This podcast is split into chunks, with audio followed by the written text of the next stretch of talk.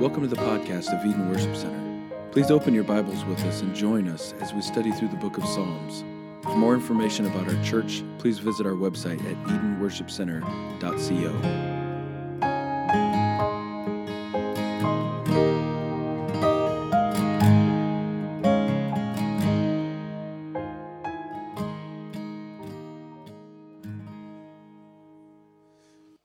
We were just making a comment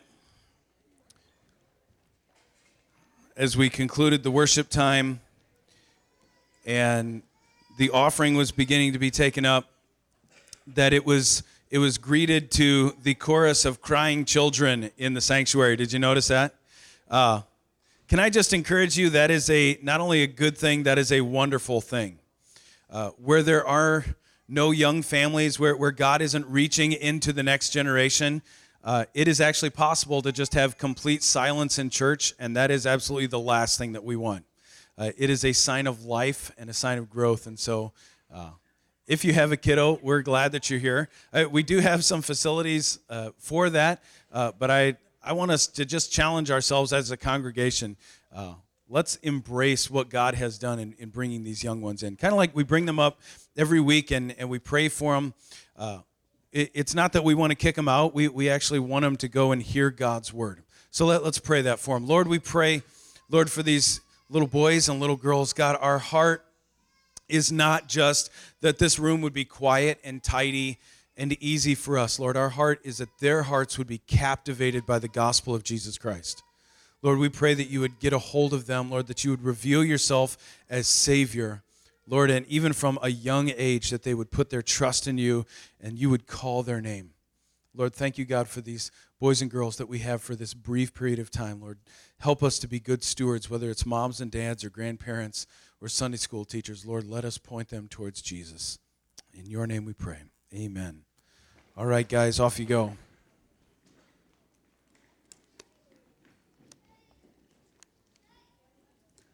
Well, as the kids are going, why don't you open your Bibles with me to Psalm twenty-seven. We're going to be continuing in our series on the Psalms up through the end of the year. This week we're looking forward to Thanksgiving and time with family and time where our entire nation stops and remembers it is important to give thanks. So we're actually going to be looking, because Thanksgiving sort of sits in the middle of these two Sundays, we're going to be looking this week at Thanksgiving in the midst of hardship. Next week, we're going to be looking at that sort of joyful, resonating Thanksgiving from Psalm one hundred. But before we get there, I think it's important for us to remember that many times we don't come to that point of thankfulness before God without a point of suffering, without hardship that has come our way. And so we want to acknowledge that we actually find this in God's word. We're not actually looking for some perfect utopian society where everything goes wonderfully your way just because you're a Christian. I think the Bible actually says the exact opposite of that is going to happen. In this world, you will have trouble, but Jesus says, take heart, for I have overcome the world. Would you stand up with me as we read this psalm together, Psalm twenty-seven. If you're visiting with us, we have made it our tradition to stand as we read the main scripture text for the morning uh, as a way of showing honor and submission to God's word. So Psalm twenty-seven says of David, "The Lord is my light and my salvation, of whom shall I fear? The Lord is the stronghold of my life, of whom shall I be afraid? When evildoers assail me to eat up my flesh, my adversaries and my foes, it's they who stumble and fall. Though an army encamp against me, my heart shall not fear. Though war arise against me, yet I will be confident. One thing have I asked of the Lord, that will I seek after, that I may dwell in the house of the Lord all the days of my life, to gaze upon the beauty of the Lord and to inquire in his temple. For he will hide me in his shelter in the day of trouble. He will conceal me under the cover of his tent. He will lift me high upon a rock. And now my head shall be lifted up above my enemies all around me, and I will offer in his tent sacrifices with shouts of joy. And I will sing and make melody to the Lord. Hear, O Lord, when I cry aloud. Be gracious to me and answer me. You have said, seek my face. My heart says to you, your face, Lord, I do seek. Hide not your face from me. Turn not your servant away in anger. O you who have been my help, cast me not off. Forsake me not, O God of my salvation. For my father and my mother have forsaken me, but the Lord will take me in. Teach me your way, O Lord. Lead me on a level path because of my enemies. Give me not up to the will of my adversary, for false witnesses have risen against me, and they breathe out violence. I believe that I shall look upon the goodness of the Lord in the land of the living. Wait for the Lord. Be strong, and let your heart take courage. Wait for the Lord. Let's pray. Lord, we want to hear the echo of that encouragement from centuries past into our hearts and our minds today, that our strength and our confidence and our stronghold is not found in our ability to save ourselves or right our world. Lord, it's not found in some uh, material gain or wealth or political power. Our strength is in the Lord alone. And so we wait for you, and we say, God, teach us to be thankful even in the midst of hardship. Help us to look to you as our only Savior and our only hope. We pray in Jesus' name. Amen. Amen. You may be seated. Thank you.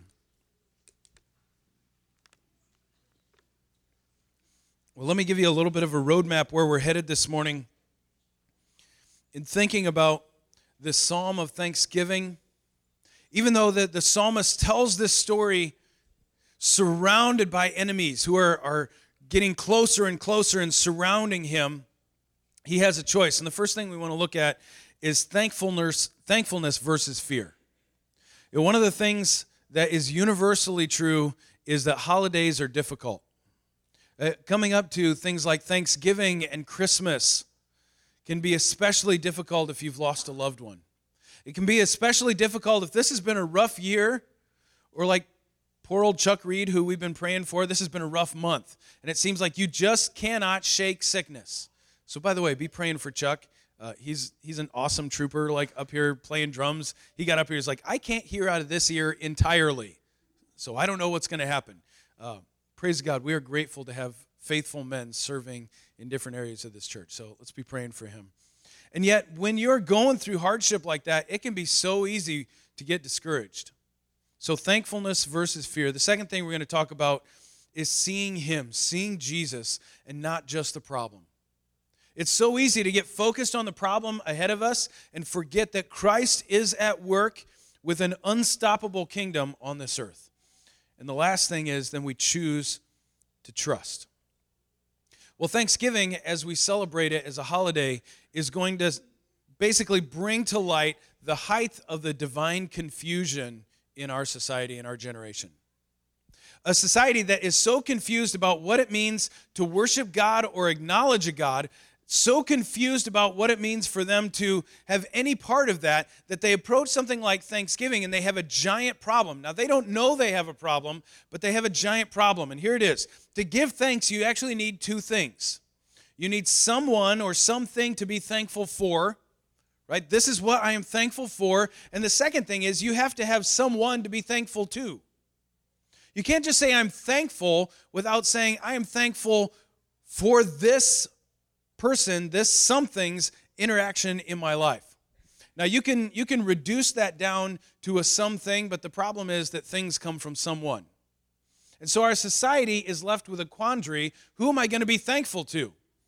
So there's a lot of thankfulness to friends and family and coworkers and bosses, and yet it kind of misses the entire point of Thanksgiving, because we have rejected God, and we have done so in a way that the only logical thing to do with our thankfulness is to turn it into what Thanksgiving has actually become, right? Secular thankfulness doesn't have any other end outside of itself, so it then looks to itself. Now, starting a few years ago, we began celebrating Thanksgiving by preparing for Black Friday. Now, come on, think about this with me. We actually call it Black Friday because we acknowledge there is something horrible about this day, right? Now, If you're If you're in the retail industry, it's because it kind of helps get you back into the black. But for most of us, we, we say there's something so horrible that you can offer me the best deal in the world. And we got some of those magazines in the mail just like you did. And my wife's first words out of her mouth when she saw it is, "No way. I am not going out on that morning to be trampled in the masses," because we have turned this Thanksgiving, and now it's it's bled from Friday down into Thursday and then the whole week. We have celebrated Thanksgiving by celebrating our own greed. I'm thankful that I can have this stuff. I am thankful that I can acquire these things. And now greed and fear become the main motivation in a holiday that was once called Thanksgiving. It's incredibly ironic, but it's perfectly logical for a society that has rejected a sovereign God to whom we are thankful. So our first choice is thankfulness or fear. Look back with me at these verses, one through three. The Lord is my light and my salvation. Whom shall I fear? The Lord is the stronghold of my life. Of whom shall I be afraid? When evildoers assail me to eat up my flesh, my adversaries and my foes, it's they who stumble and fall. Though an army encamp against me, my heart shall not fear. Though war arise against me, yet I will be confident. I want to say to us as Christians, it's super easy to read over those verses and just hear the spiritual bits, right? Just hear the, the stuff that goes on Christian coffee cups and T-shirts and say, man, this is going to be easy. This is going to be great. Yet the reality is, you read these verses, uh, most of us in our life have never faced an army encamped against us, a physical army who is wanting to destroy us. So much so that the psalmist describes it as wanting to eat up my flesh, as if they're wild animals who were going to come not only kill me and destroy me, but then rip apart everything that I have left. We're talking about a genuine threat to life and health and happiness. In these verses, he talks about the fear of the unknown, those who would attack us, those who would devour us like a wild animal. They're surrounding us. They have declared war on us. Now, if you have a television that gets the news, that may sound familiar. Right, because we live in a time where fear and terrorism are gripping the hearts of the Western world. The things that happen in Paris, that most of the civilized governments in our society have said, oh, it's no way. These guys are an isolated group. This little ISIS thing going on, we got it under control. The reality is, we will never have evil under control by human means. There will be a day when Christ Jesus puts all things, all enemies under his feet. And yet there are very real things to be afraid of. Just this week, ISIS not only has threatened other places in the world, they threatened New York City, and intelligence reports say that they are actively seeking chemical and biological weapons. We're talking stuff where a very small amount of it can kill a very large segment of our population. Folks, I'm not saying that to scare you. I'm saying there are real things in this world to be afraid of. Let's not, let's not pretend like that doesn't exist. Let's not pretend like we, we live in that happy, fake, plastic, Christian smile of a world where, well, there's really nothing to be scared of, except here's what the psalmist says. There are real things to be afraid of, but the Lord is my light and my salvation, so who am I going to be afraid of? He is the stronghold of my life. He is my bomb shelter, if you want to put it into nineteen sixties terminology. So of whom am I going to be afraid? Do you guys realize the very, very worst thing that ISIS can do is send you to heaven? As a Christian, that's that's the worst that they have to offer. Now, I want to, I want to just put a little note in there. If you and your family, your wife, your kids, your loved ones aren't sinking those roots into faith and trust in the gospel and salvation of Jesus Christ, you have a lot to fear. But if you have, and if you do, we literally can live in this world without fear. Now, we can be tempted to obsess over these things. And let's let's face it, there's a lot of people who obsess over evil in the world, except they obsess and then they do nothing. Right? You, you're friends with these folks on Facebook.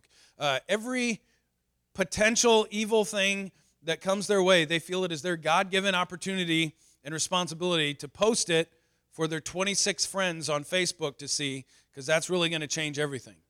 Now, I, I want to I want to contrast that with this kind of fear that just absolutely shuts you down and paralyzes you and you can do nothing, with actually responding to the threat, because there are those who must think about these things and be actively watching and addressing the threat. And I, I just want to acknowledge this morning, there are some people who come to this church every Sunday who we are so thankful that God has brought them here, because they're part of that watching for the threat that would even come into a place like this. And there's some people who we are very glad that they pray with their eyes open. While all the rest of us bow our heads and, and close our eyes, they're the ones who really have a hard time with that, because most of them, if they've been trained in law enforcement or the military, are thinking, I need to keep my eyes on the door. I need to keep my eyes on, on who's here and who's coming in and out.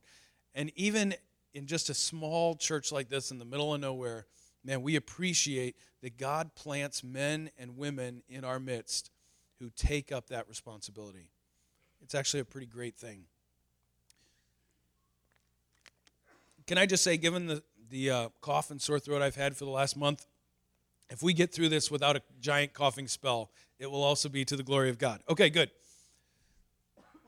So contrast that fear with what the psalmist talks about. He talks about confidence in who we know our God to be. Now, doesn't fear seem to just sort of grow? Like it, it starts with some thought of what might be, and then it kind of grows to an irrational place. It, it's not because necessarily what we see on the news or someone tells us. It's at, now come on, just be honest with yourself for a second. We think about it, and we think about it, and we think about it, and we think about it, and it doesn't even have to be terrorism. It can be, what is that person saying about me? I wonder what they think about me. And we think about it until it grows into this monstrous thing. Here's what the psalmist says. You can contrast that with a confidence in who we know our God to be. He is my salvation. He is the stronghold of my life. He is the one that if he is with me, I need never be afraid. And I love how he throws in here, he makes the bad guys stumble. Those who would pursue me, those who would come after me, they're the ones who fall down. Now, I'm not saying it's not possible for the bad guys to accidentally send you to heaven. Right, that wasn't their plan. Right, just like as the devil hurled every evil plan that he had against Jesus on the cross, his, his goal in that was not to help accomplish the redemption of mankind. Amen? That was God's plan from the beginning. Folks, there are, there are more martyrs today for the gospel than there ever has been in any other generation. And God's still sovereignly in control of that. We don't have to fear death. We don't actually have to fear persecution, because persecution and darkness actually just turns the light up on the truth of the gospel. Thankfulness in difficult times is choosing what I will allow to occupy my heart and my mind. For some of you, Thanksgiving is about to be a very difficult season and holiday for you. And yet in that time, I want to encourage you, let's, let's make a choice what we allow to occupy, what we allow to, to sit and ruminate and go over and over in our hearts and in our minds. Will I anxiously focus on the very real tragedies and heartaches and evil that surrounds me? Charles Spurgeon described it like this: we must all subscribe to the declaration that this earth, more or less, is a vale of tears. That it is not our rest, for it is polluted. That if you look towards this earth, or the things that you have gathered around you on this earth to bring you happiness, you're going to be horribly disappointed when you find that it's basically a veil of tears. It's just a setup for more heartache and more heartbreak. Or we can consistently refocus. I want you to get that, that phrase in your head, consistently refocus, because your eyes will be drawn back to the things of this earth, back to good things, good gifts that God has given you, like home and family and loved ones, children, happiness, jobs. You will be drawn back to that, but we have to consistently refocus our eyes and our hearts back onto Christ, back onto the God who has said, I am your stronghold. I am your light and salvation when all else is shaken. So we we have a choice, church. We can either live in thankfulness, or we can live in fear and dread of what is out there. And it's a choice that we have to make. The second thing, we're going to attempt to get through this pretty quick uh, so that we can get to the uh, dinner together and so that my voice holds out. Uh, second thing is seeing him and not just the problem. Man, problems creep up on us, don't they? And they get so big, so fast. And before you know it, the thing you're worried about, the thing that seems to occupy all of your time and your thoughts and your energy has grown to such a gigantic proportion that we just can't hardly keep up with it. Am I going to put all of my energy on the problem, or am I going to look to Christ? Verse four says, "One thing have I asked of the Lord, and that will I seek after." Now, here would be a great time. There's a great time for the psalmist to say, "God, wipe out my enemies. God, save my family. God, bring deliverance," right? Because he, he's described this as an army in camp against him, as people surrounding him. This is a great time to say, "God, wipe them out." But he doesn't say that. He says, "One thing I've asked of the Lord, that will I seek after, that I may dwell in the house of the Lord all the days of my life, and gaze upon the beauty of the Lord, and inquire in his temple." It's a bizarre request. It's a strange thing to say. Why, why would you not in the midst of trouble pray for deliverance? Why would you not in the midst of trouble and sickness pray for health, or, or death, pray for life? Folks, I want to say those are good things to pray for. There's absolutely nothing wrong with that. But if that is the thing that your heart is set on, when God's plan differs from your plan, your world will be shaken. Are you listening to me? If you pray fervently and then you don't see that happen, your world will be shaken. The psalm writer doesn't say that. David doesn't say that. He actually says, "God, here's what I want to see. I want to see you. I want to see your hand at work in this world. I want to see your power demonstrated." He describes it in very active. This isn't a passive faith. He says, "I am asking, I am seeking that I may dwell within your house." I want you to keep in mind as he's praying this, the bad guys haven't gone away. The problem isn't over. This isn't some magic prayer where you send your money to a T V evangelist and all of your troubles go away. That works really well, by the way. Really super good. Uh, it doesn't work like that. They're still there, and yet he says, "God, I can see them. I don't have to worry about them. I want to see you. I want to see God's hand at work in this." We're not talking about this idea of claiming sanctuary. Like this old idea where if someone was chasing you, you could actually run to either a city of refuge or run into an actual church sanctuary and claim sanctuary. You can't come in and get me here. Most of the world thinks this is how Christians behave. We just run away from our problems. We run to God. God is the crutch. He's what we lean on. You don't actually want to face reality. You don't want to deal with it, so you're just running away. I want to say that's the opposite of what is being discussed here. That's the opposite of what actually is going to be helpful for your life. We actually don't run to God as retreat. We run to him to rally for attack. Because you still have to face your problems. You still have to face the world that is surrounding you. But most of us don't know where to rally. And then, unfortunately, like minds tend to attract. And so we rally towards people who have the exact same paranoia and fear that we do. If you think I'm wrong, go check your friends on Facebook. There's a great story. It comes out of the Civil War in the Battle of Manassas, also called Bull Run, where there's this farmhouse that sort of sits off to the side. There's a little hill and then a giant open field space that goes there. And the Confederates sort of had control of this hill, which I don't know if you know anything about military things, but having the high ground, usually a good thing. And the Union troops uh, push them off the hill. And they're, they're running, literally running for their life, running away from this enemy that wants to attack them, past this house, through this open field. And you got different divisions from all over the South until one general who some people have classified as insane, but I don't think he was. I think he was just a little zealous, gets tired of running, and he just stops. He doesn't stop behind cover. He actually stops just right in the middle of the field, right where his men and himself were open to cannon fire and musket fire. They could have been plowed down, and he just stops. Just hit a point where I stopped running. There was a Confederate general who sees it. His name was Bernard B. And his men, he's from South Carolina, his men are running behind him, and he stops, and he, he says, form, form. Tell him to, you know, get in line here. And he points, and he says, there stands Jackson like a stone wall. Rally to the Virginians. Knowing there's a place that we can rally and fight again. Now, as I tell you that story, I want you to know this is a horrible example of this. Right? We're talking about finding a place to rally, that we, we don't retreat from our problems. We actually run to God so we can turn and face our problems.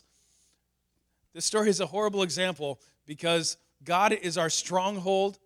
He's the defender of our life. Amen. Uh, it didn't work out like that for General B. General B's men turn and join Jackson, except General B gets about six to eight feet away from Jackson. He's like, we're here. And he gets shot and killed. Not exactly the uh, ending we're hoping for. So it, it kind of makes it a bad example, but here's, here's the reality in that. You have to know where to run when trouble comes. And when you're running, you have to know when to stop running and who to rally to. Because if you just keep running away, you're never going to face anything. You're never going to defeat any of the foes that come into your life. And if you rally just to a man, I'm telling you, men do not have the power to protect you. Come on, listen to me. This church doesn't have the power to protect you. Your pastors don't have the power to protect you. God alone is our refuge and our strength. Very present help in times of trouble. So don't rally behind a man who can let us down. We rally behind a sovereign God who holds the whole world in his hand. Psalm one forty, verse seven says this, O Lord, my Lord, the strength of my salvation, you have covered my head in the day of battle. Verse five, back in Psalm twenty-seven says, for he will hide me in the shelter in the day of trouble. He will conceal me under the cover of his tent. He will lift me high upon a rock. You know, it's easy reading verses like that to think that when trouble comes, God is just going to act like, like an overprotective mom or dad and just sort of, come here, come here, let me shelter you. You just stay here till the whole thing's over. That was not David's experience when he wrote these Psalms and said, you cover me in the day of battle. That there was an experience of God's divine protection and blessing while David was hard at work. That he hides me, he shelters me, he conceals me, he covers me, and in the end, he lifts me up. Now, anybody who's had any military or law enforcement training, you start hearing words like concealment and cover, and those start to make a little more sense to you. That there's, there's an ideal that, that, that there's things that conceal us, they kind of hide us, but they don't protect us. You, you could hide behind that curtain, but you can still shoot through a curtain. And then there's cover. There, there's places that you can get behind that are safe. They are a fortress that you can't break through and you can't shoot through. But again, I want you to keep in mind, this is not about retreat. The Christian life is not about retreat. There may be times where you are forced to take cover, but you are forced to take cover so that you can fight back. This isn't a terribly Mennonite sermon right at the minute. Um, I grew up I grew up in the Mennonite church, which I dearly love, and I, I want to say that I am eternally grateful for my Anabaptist roots. But as an Anabaptist, I had I had trouble with David. David seemed to be a guy who kept rushing into battle. We would have had to put him out of our church, right? Uh, I want to suggest to us that there are, there are times where we are forced, at least in the spiritual. Most of you hopefully will never have to be forced in the physical, although that day may come. But in the spiritual realm, you are forced to go to battle in your life. And if you are a husband, I hope you go to battle for your wife and for your kids. You say, there's a real enemy, and so I'm going to take cover behind the Lord, but I'm also going to be firing back. Right? All right, I lost some of you with that, but anyways, here we go. Verse six, you can catch back up. Uh, It says, now my head shall be lifted up above my enemies all around me, and I will offer in his tent sacrifices with joy, shouts of joy, and I will sing and make melody to the Lord. Again, you get this picture of not only is God not just hiding us, but God is enabling us. He's lifting us up in these difficult situations to the place that we overcome, that my head, my victory is lifted up over my enemies. Here's what Psalm three, verse three says, but you, O Lord, are a shield about me, my glory, and the lifter of my head. I remember as a kid, we used to sing uh, a version of this psalm, and this was kind of the uh, the chorus of it. And because I was a little kid, I always had this idea that God is the lifter of my head. So if I'm looking down, like he just kind of lifts me up. If I'm having a really, you know, down day, and you know my chin is sagging, that God, like God's some weird grandmother who just comes and put his finger on your chin and just lifts your little head up. It's all right, buddy. It's okay. That's not what David's talking about here. When David uses phrases like, he is the lifter of my head, it, it is a, a battle term that says there are all kinds of people who want to be lifted up in victory. God is going to crush them, and my head, my victory will be lifted up over them. It's kind of like if you watch one of those Gladiator-type movies. My son and I uh all the women in our house were gone yesterday, and so uh, we engaged in some serious man activity and watched the movie Gladiator, which he hadn't seen. Uh, if you ever watch those movies, at the end of it, there's a time where the victor's head is lifted up because he's the only one standing. And you kind of look around, and there's all the enemies, and my head has been lifted up. That's exactly the type of thing that David is saying here. It's that kind of God can give you victory in the midst of the hardest, most impossible situations in your life. So the power to overcome doesn't come from us. That's the whole point of these things, that God is the lifter of my head. It's not I'm so smart, I figured it out. It's not that I'm so powerful I can accomplish it. It is God and his graciousness towards me. Verse seven says this, hear, O Lord, when I cry aloud, be gracious to me, and answer me. Man, have you ever been there? It, it, now, it, it's all great to sit here and talk about victory and God, you know, giving us victory over our enemies, except the reality is when we pray these things, we don't feel like we have victory over anything. Come on, let, let's be super real here, church. We're talking about deep, dark moments where you feel like the probability of you losing is way greater than the probability of you winning. And if we're honest, many of us have been there. We say, I'm not even sure it's possible to win.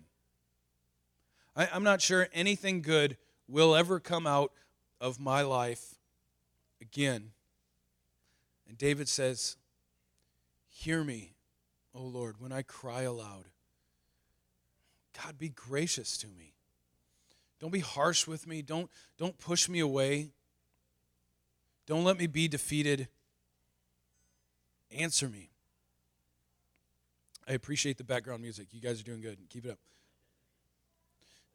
Psalm sixty-nine, verse seventeen says this, hide not your face from your servant, for I am in distress. Make haste to answer me. Look at those words.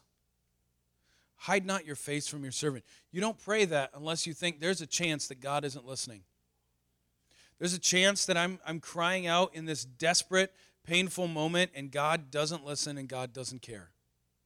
That's actually why you say, God, don't turn your face from me. Don't, don't hide from me. I'm in distress. I have no one else to turn to. I have nothing else to depend on. Please, don't waste time. It feels like my life is fleeting. I need your salvation in this very moment. Can you hear the desperation in those very real words? And church, I want you to know that God hears. God hears those deep longings for his favor on our life. I mean, really, when you think about it, what we're asking for is, God, let your blessing and your favor be on my life. It's why we seek God's face. We don't, we don't seek God's face just so that we can have some greater understanding. That that happens where, where we see God and we, we understand him more. But when we understand him more, God's blessing, that deep richness of his hand upon our life is so much greater. It's not that we've earned it. It's not that we have acquired it.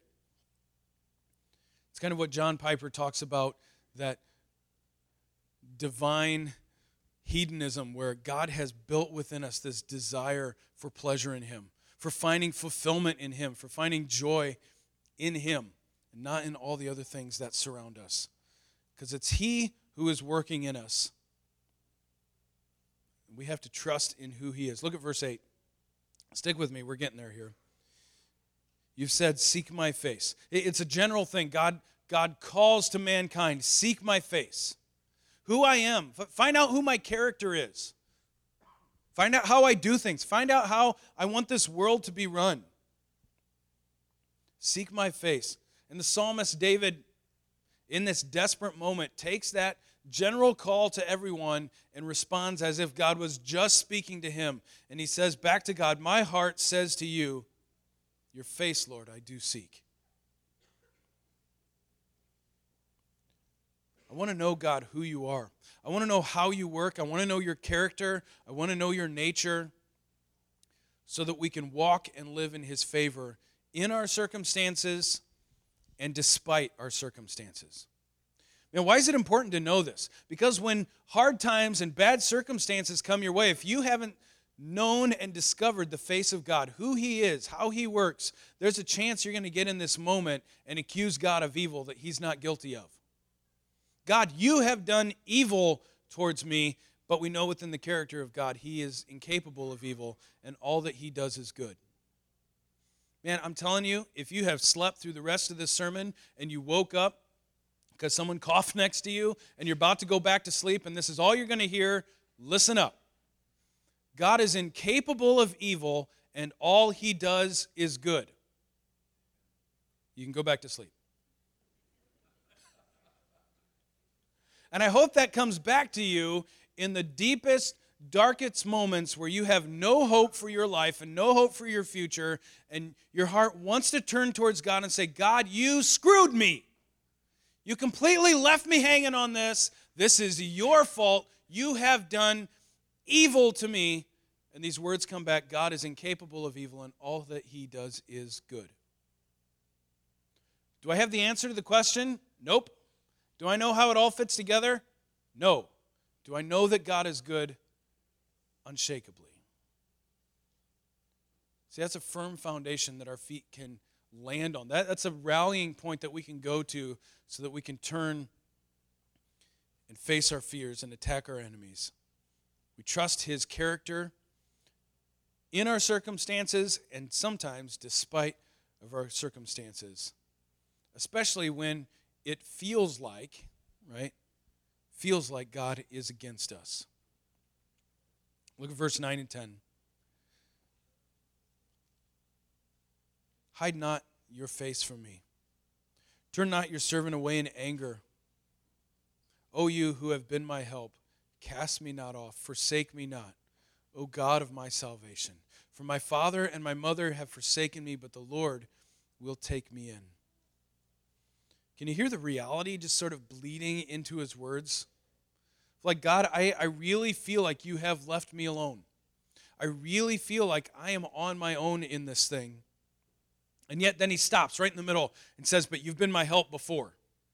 So right now I feel like I'm alone, but if I think a little bit, I can remember that you have been my help when I felt like this before. And then he says, it may be that the people closest to me, my mother and my father. I thought it was funny he didn't say his wife or wives, as the case may be with David. Uh, I mean, let's think about it. Uh, God ordained marriage. God ordained this joining of a man and a woman, two different people together, and he joins them together as one. And then, come on, married people, everything is perfectly blissful after that. Yes. No, right? And if you haven't been well taught, there's a chance, especially in that first year of marriage where you're still stupid, right? That when hard times come, who are you going to go back to? Mom and Dad, right? I got lots of problems. I got to talk to Mom about this, right? Because this person doesn't understand me, but you do, Mommy. Right? Even if those people forsake you, and by extension, everybody else on the planet, he says, the Lord will take me in. Even if nobody else wants me, God will never turn his back on me. God is incapable of evil, and all that he does is good. David reminds himself in the midst of that moment where he wants to say, everybody's against me, and probably God too. He goes back to God's character and he says, wait a minute, God doesn't act like that. Can I, can I tell you one of the anchors for your life is digging into this book of God's Word and finding out the, the character and the nature of God so that when people in our world accuse God of evil, you can respond, God doesn't act like that. That is not within his nature. It's not within his character. He is my salvation. He will take me in. In the past, he's been my help. That gives me hope that right now, he can be my help. The last one is we make a choice to trust. We choose to trust. Our trust in God is choosing to put our faith in him. Man, sometimes we think of faith as this really fuzzy, weird, you can't quite put your hands on it type of thing where I can't see anything that's going on. We call this blind faith. I can't see anything that's going on. There's no way I trust that God is going to do this. But like going to a fortune teller and then believing whatever garbage they tell you, or reading your horoscope, which is the same thing, and believing whatever garbage it tells you, which the Bible calls divination, and if you're doing it, you should stop. That wasn't in my notes, but that's just true. Uh, That blind faith says, God, I don't, I don't see any way this is going to happen, but I'm just going to trust you. That's ridiculous. We actually know the character and the nature of our God. We look back at his interaction with us in the past and we say, I can trust all of those things so I can trust him going forward too. That's not blind. That's actually faith with its eyes wide open. Here's what Dad said a couple weeks ago. He was talking about this. He says, we don't have blind faith. We can clearly see God's faithfulness in our past, and so we trust him now, even when we can't clearly see. In those moments where your life feels like it is in the fog, we're not walking by sight. We're actually walking by faith. Not as if we close our eyes. We actually just turn and look backwards and say, God, I can see that you were in control then. I believe that you're in control now. We trust God with our future because of his faithfulness in our past. I want to say that that's the reasonable thing for us to do. It's reasonable if God is who he says he is and he works in our life the way we believe that he does, the way we have seen him work. It is reasonable to put our faith and our trust in him. Look at verse eleven. It's also reasonable to say, Lord, if that's reality, teach me your way, O Lord. Lead me on a level path because of my enemies. God, if you have If you've created this world, if you've set it up, if you've created my life and you are sovereign over my life, man, teach me how you do things. Don't let me just go through this life messing everything up because I believe the wrong things about you. Now, I think it's possible to go to heaven and believe a lot of wrong things about God. Now, not necessarily about Jesus. In fact, I think you have to get that one right.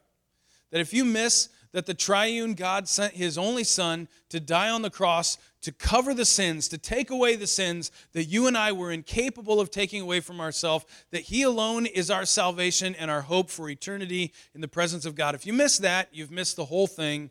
You're out. Are you with me? Like that, you can't mess up the gospel. I think you can actually have a lot of things where you say, well, I think God works like this, and be wrong about it. Here's what you can't be, like super happy with those things. Because if you believe a lot of wrong things about God, you're going to go through most of your Christian life disappointed after disappointed. And it seems like most of the time, you're just trying to explain away why everything happens in your life. And it never leaves you with any peace or security or joy. The psalmist says, God, teach me your ways. Here's a little bit of reality for us. It, if every time you come to a conversation, whether it's a conversation with a person or if it's a conversation that you're having with the Word of God, and you're the smartest person in the room, at least according to your own estimation, you're never going to learn anything. You're always going to, and think about it, like it's a good time for a little reflection. Think about your conversations. Are, are you the one who's listening, or are you the one who's teaching all the time? For some of you, I may have just ruined your lunch. Uh, it's a bad habit. It, it's a bad habit for us to have, to think that we know everything. It's a good habit to cultivate a learning heart that says, I can learn from this because I can learn from the Word of God. There's things we can learn from people as well.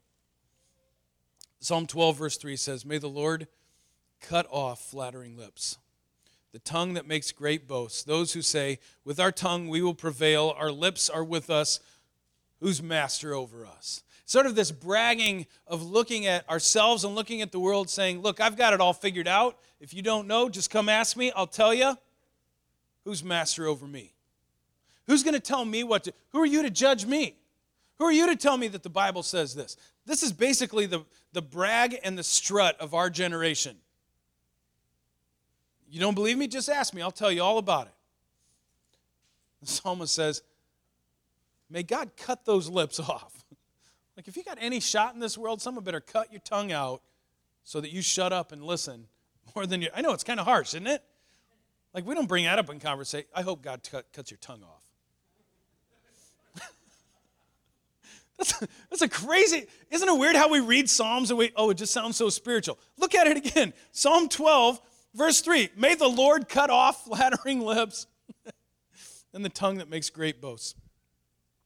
Here's at the end. Here's why this is so dangerous. Skip ahead to the end of that psalm. It says, verse eight, the wicked, which is from verse seven, who freely strut about when what is vile is honored by the human race.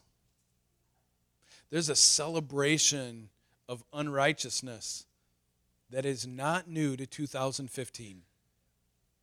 By the way, it's going to follow us into two thousand sixteen here pretty soon, but it's not new. Because a couple thousand years ago, the psalmist was talking about this.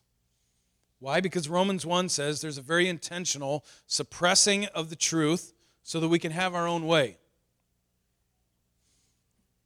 Back in Psalm twenty-seven, verse twelve, it says, give me not up to the will. Give me not up to the way of my adversaries.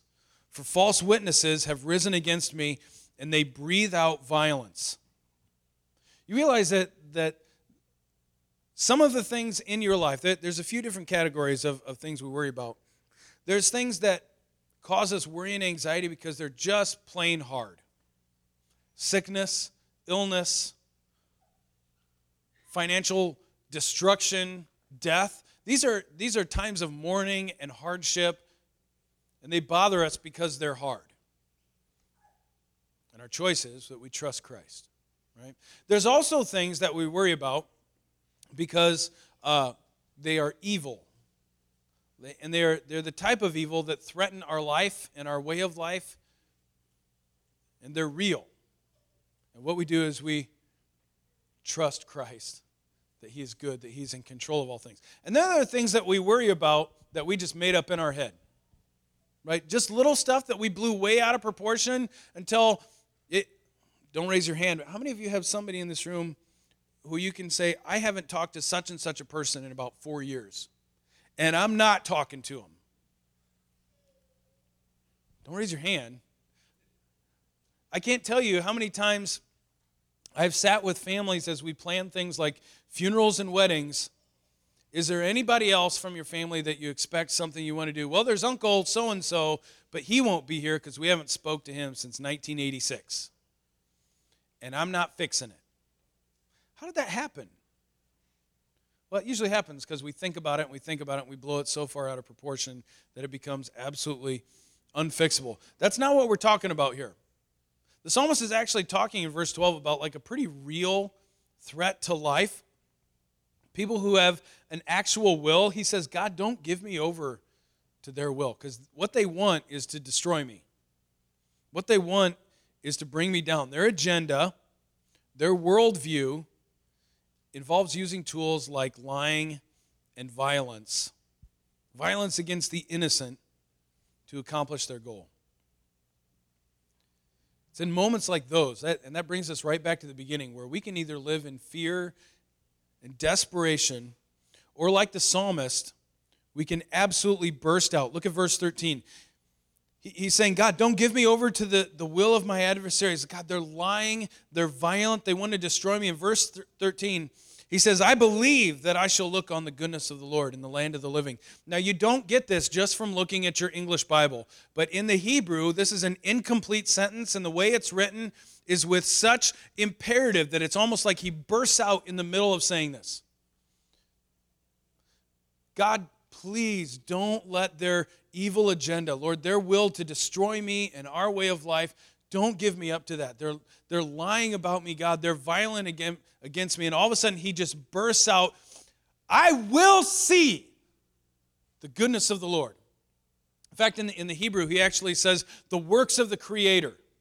The Creator God who spoke and said, let there be light, and literally universes flew into being. That God who said, let there be life upon the earth, and all the life that is here comes into being. That same God, that same creative power, he says, I will see his works right here on this earth, surrounded by living people while I'm still alive. God is good. That's the type of explosion that we need to build into our heart, that when dark times come, this is where our heart goes without having to think about it. Because in those moments, you don't have time to go, okay, wait a second. Yeah, but who do I believe God is? Is God the type of person who would do this? Is God that mean? We have to build so deeply into our hearts this appreciation for the character and the nature of our God, that when darkness comes, we say, no, the Lord is my light and my salvation. Whom shall I fear? He's the stronghold of my life. Of what shall I be afraid? If you don't have that pre-built in, you won't get it in the moment. Someone may tell you, but it won't sink in. It's going to be a long time after that. We need to build this right now, here on earth, now, while I'm still alive. I will see it. He says, I will look for it, I will seek it, and I will follow it. In the last verse, he says, verse fourteen, wait for the Lord. I'll wait for it. Choosing thankfulness over fear, focusing on Him, not just our problem, and choosing to place our trust in Him. And I want to I want to just, it's in here twice, wait for the Lord. This is not a passive waiting. Okay, this isn't a, I'm going to pull up a stool, I'm just going to have a seat for a while, and I'm going to wait for the Lord. Because life is real bad right now, things are real dangerous right now, so I'm just going to sit here till the whole storm blows over. If you're torn in a tornado, that might be a great plan, right? Like nobody attacks a tornado. If a tornado is coming at your house, you're like, take this tornado. You're going to grab a baseball bat. It doesn't do any good. There are those type of storms where God covers you. He says, stay sheltered. And there's others where he says, it's time to man up. This is not a passive waiting. It, it's not, and oh my gosh, you transfer this into spiritual language, and then you get Christian weirdos who say things like, I'm just going to wait until Jesus tells me what to do. If you can actually hear the echo behind their words, or even better, if Jesus just does the whole thing while I just sit here. That'd be better. That'd be better. My wife and I were in Bible college. I went to Bible college in Scotland, and uh, one of the things that we had to do over Christmas and Easter, they had Christmas and Easter break, is, and it was super scary, by the way, because we're on the other side of the world, is they said, you have to find somebody in one of the network of churches and go to their house and spend Christmas and Easter at their house. It was, it was like, a, hey, let's get these Bible college kids connected with the church. Except if you're from America and you don't know anybody in the U K, that's like scary as all get out. And I remember some friends of ours says, oh, we have these really good friends back home, uh, come home with us, and you can stay at their place, and it, it's going to be great. So we went, and we were staying in this couple's apartment, and there's a couple things, right? And I know I know we're running short on time, but some of this is important. You need to hear it. This guy was about six foot four and right around the three hundred fifty, three hundred seventy pound mark, and we went to a public pool, and he wore a very tiny Speedo, and I prayed for rapture. I'm like, please, God, right now, right now. Okay, but that wasn't the worst part. Uh, we were we were sitting at their house. I know, you're like, it gets worse from that.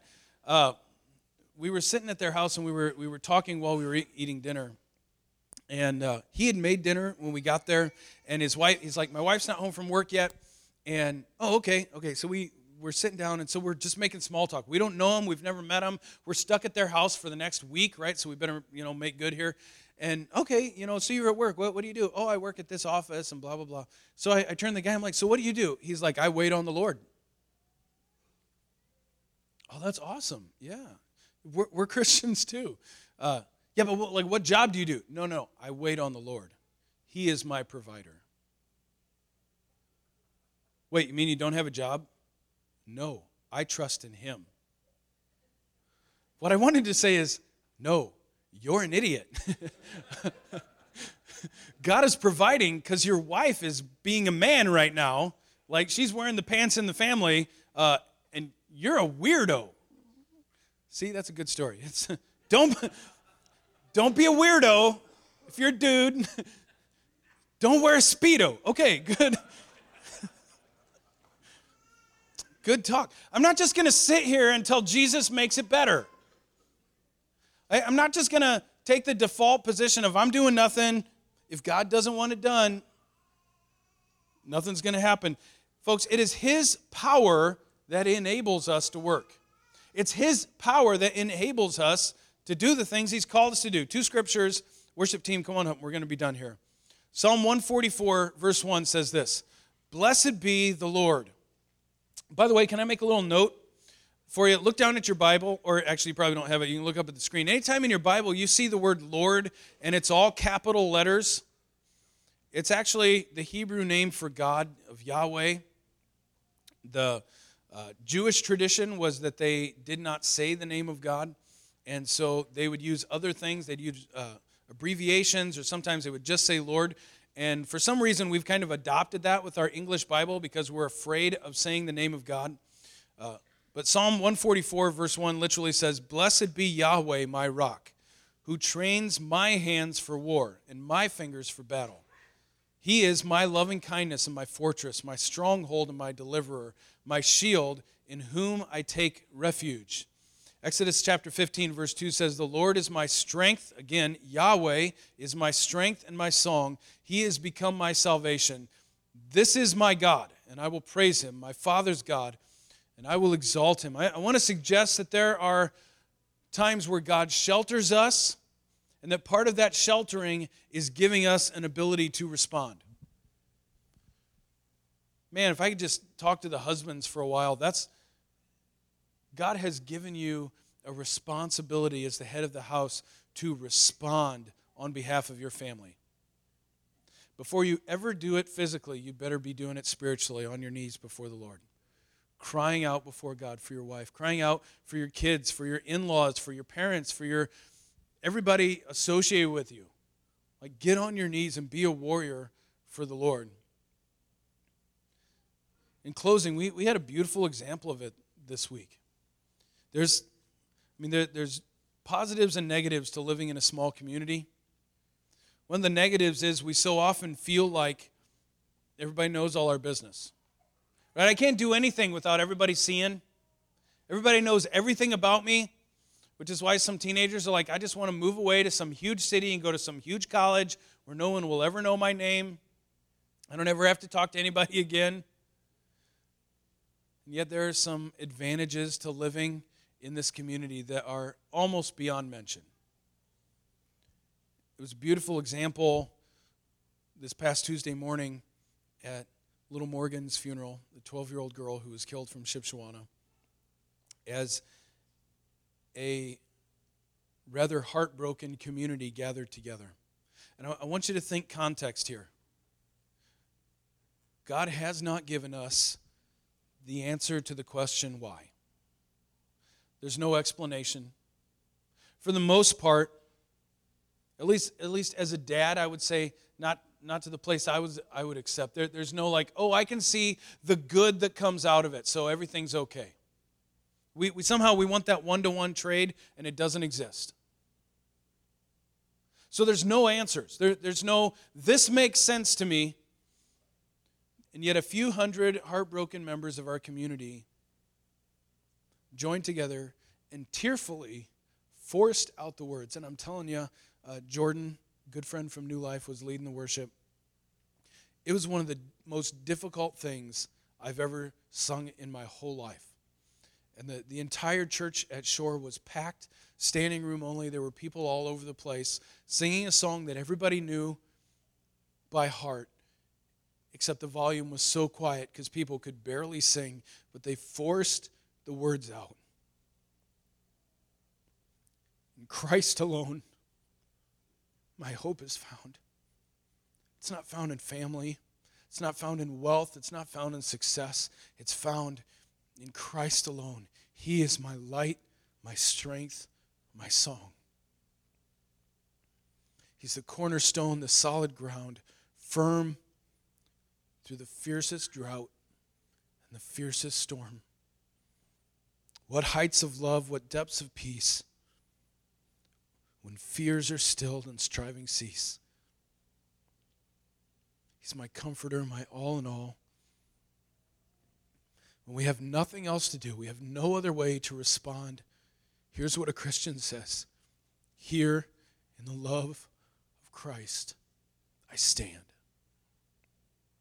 Stand up with me. This morning as we as we turn to the Lord, this week as we in Thanksgiving join with friends and family and community, our thankfulness, our thanksgiving is not because everything's gone so perfect for us in this past year. It's not because everything's turned out the way that we thought it should, perfect and pain-free. Let's be honest, church. For many in this room, it has not. There have been things that have happened to families I love so much in this room that I know you prayed the opposite. I know you prayed, God, please, please don't let this happen. Like Job, you say, what I feared most has come upon me. And you can be stuck in this moment and you say, God, I'm not, I'm not sure you're good. I'm not sure I can be thankful to a God who's not always good to me. So we say, in remembrance of his character, God is incapable of evil, and all he does is good. And we look back at the past, the past that is littered with successes and failures, and hardship and heartache. And yet in those times, we see the hand of God underneath us, carrying us. Our thankfulness is not because everything is perfect. It's because here in the Christ alone I stand. That's it. That's all we've got, church. So here's my invitation to you this morning. Put your trust in him alone.